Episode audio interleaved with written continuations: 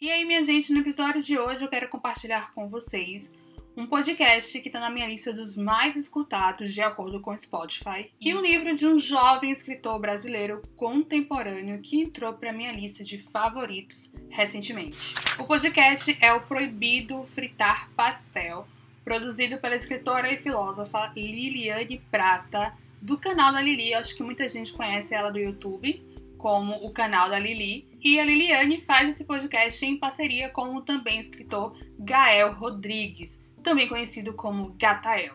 Esse é um dos podcasts mais maravilhosos para mim, porque mistura compartilhamento de experiência, filosofia, literatura e sotaques. Uma conversa divertida e sincera entre Lili e Gael, que é para quem escuta um conteúdo muito afetuoso e muito sincero. E é um conteúdo que nos faz pensar sobre a nossa vida, querer melhorar a forma como a gente vive, a forma como a gente se relaciona e principalmente a buscar algo que esteja mais de acordo com quem realmente somos e mais leves com o mundo à nossa volta. Três episódios que me marcaram muito foram o Prazer do Nada, Queremos Sempre Mais e Como Ser Inteiro. Só por esses títulos já dá para sentir qual é a proposta do podcast, né? Eu anotei inclusive uma frase, uma definição, na verdade, de autoestima compartilhada no episódio Queremos Sempre Mais. A definição é a seguinte: autoestima é aquele estado em que você não está em guerra consigo mesmo e com ninguém. Pensar a autoestima como um amor próprio que transborda a ponto de você não se importar com o exterior, com os outros. E nesse mesmo episódio, eles trazem uma definição de excentricidade que eu nunca tinha ouvido e que eu gostei muito. A usar a palavra excentricidade como fora do nosso centro, fora do nosso eu.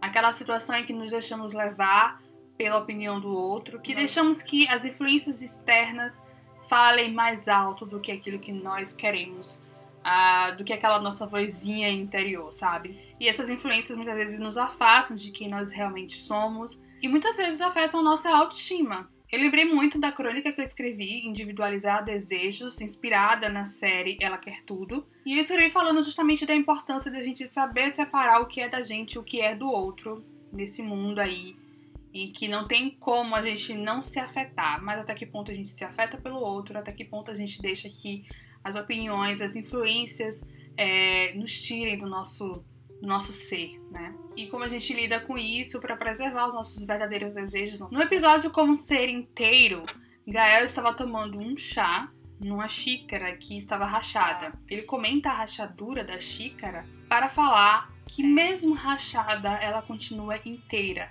ela continua servindo ao propósito dela, que é servir uma bebida, uma bebida quente, um chá. A xícara tem suas marcas, tem as suas cicatrizes, mas ela segue ali, inteira, cumprindo com o seu propósito. Eu ouvi essa analogia e lembrei do livro O Frágil Toque dos Mutilados, do Alex Sands, o livro que eu vou compartilhar com vocês nesse episódio. Falar de uma leitura para mim não é fazer uma análise da forma, não é fazer uma análise do conteúdo, da escrita. Falar de livros de leitura para mim é principalmente falar de sentimentos e de significados. À medida que eu vou lendo e vou me conectando à história, a narrativa me leva não só para a vida dos personagens, mas para minha própria vida. Me faz pensar sobre a minha vida, o modo como eu vivo, a sociedade, o mundo em que eu vivo. Leitura para mim tem esse diálogo, um diálogo com o outro e comigo mesma. Lendo algo, eu tomo distância de determinados problemas, eu observo de longe assim algumas coisas, algumas situações, e esse processo de tomar distância é que me faz refletir. É, a conexão ou o distanciamento acontecem sempre com leituras que eu considero mais intimistas, é, leituras que são mais filosóficas e reflexivas, que é o caso do Frágil Toque dos Mutilados, o romance de estreia desse jovem escritor, Alex Sens, que inclusive já é um romance premiado. Ele ganhou o Prêmio Governo de Minas Gerais de Literatura de 2012 na categoria Jovem Escritor. É, o livro é um drama familiar escrito com uma prosa poética que nos envolve do início ao fim. E ainda tem um outro detalhe que me agrada muito: se passa no litoral. Perto do mar, da natureza, tudo fica para mim mais íntimo, mais misterioso e mais reflexivo. Eu amo dramas familiares porque viver em família é uma experiência da qual muitas vezes não podemos fugir e é no núcleo familiar que a gente se constitui como sujeito. É nesse núcleo que nós temos os nossos primeiros sentimentos, os nossos primeiros afetos e desafetos, os nossos primeiros conflitos, as nossas primeiras experiências com o outro. Magnolia, nossa protagonista, ela é enóloga, que tem atitudes questionáveis.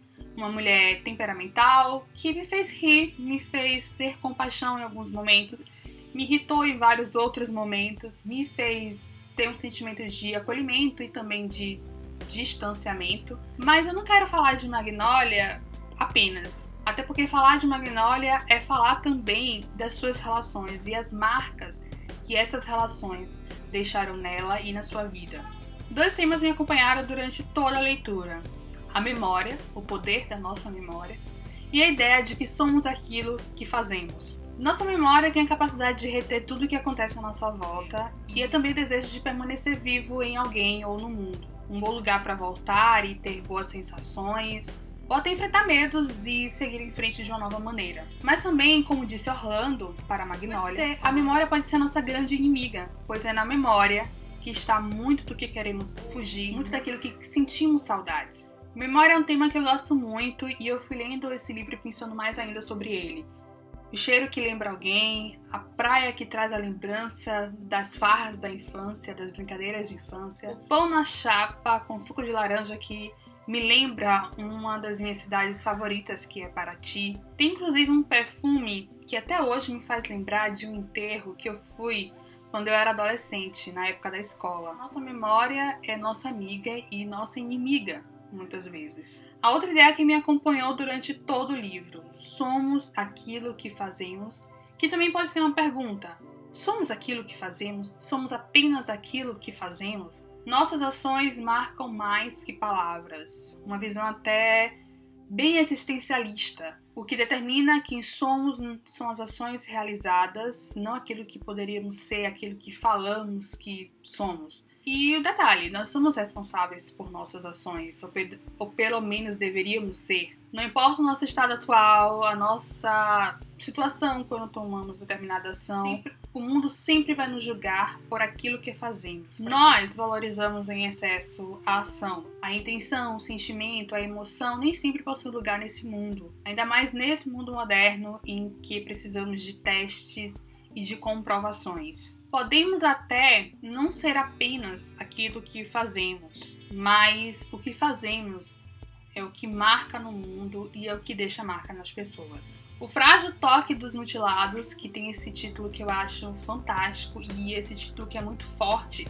e que por si só diz muita coisa, reverberou essas ideias por aqui. Mas o livro nos faz pensar sobre outras coisas. Nos faz pensar sobre relações humanas, transtornos mentais, luto, escolhas de vida. Um livro que fica na gente por um bom tempo depois da leitura. Deixa saudade do clima, deixa saudade dos personagens, e isso é o que eu chamo de boa literatura. Considere ouvir o podcast Proibido Fritar Pastel e ler o romance O Frágil Toque dos Mutilados, que por sinal ganhou uma continuação em 2019, A Silenciosa Inclinação das Águas. Por favor, alguém dê o um prêmio de melhor título, de, melhor, de melhores títulos pro Alex, porque ele também merece. E me diga aí o que você tem lido e o que você tem ouvido nos últimos tempos. Até a próxima. Beijão. Tchau.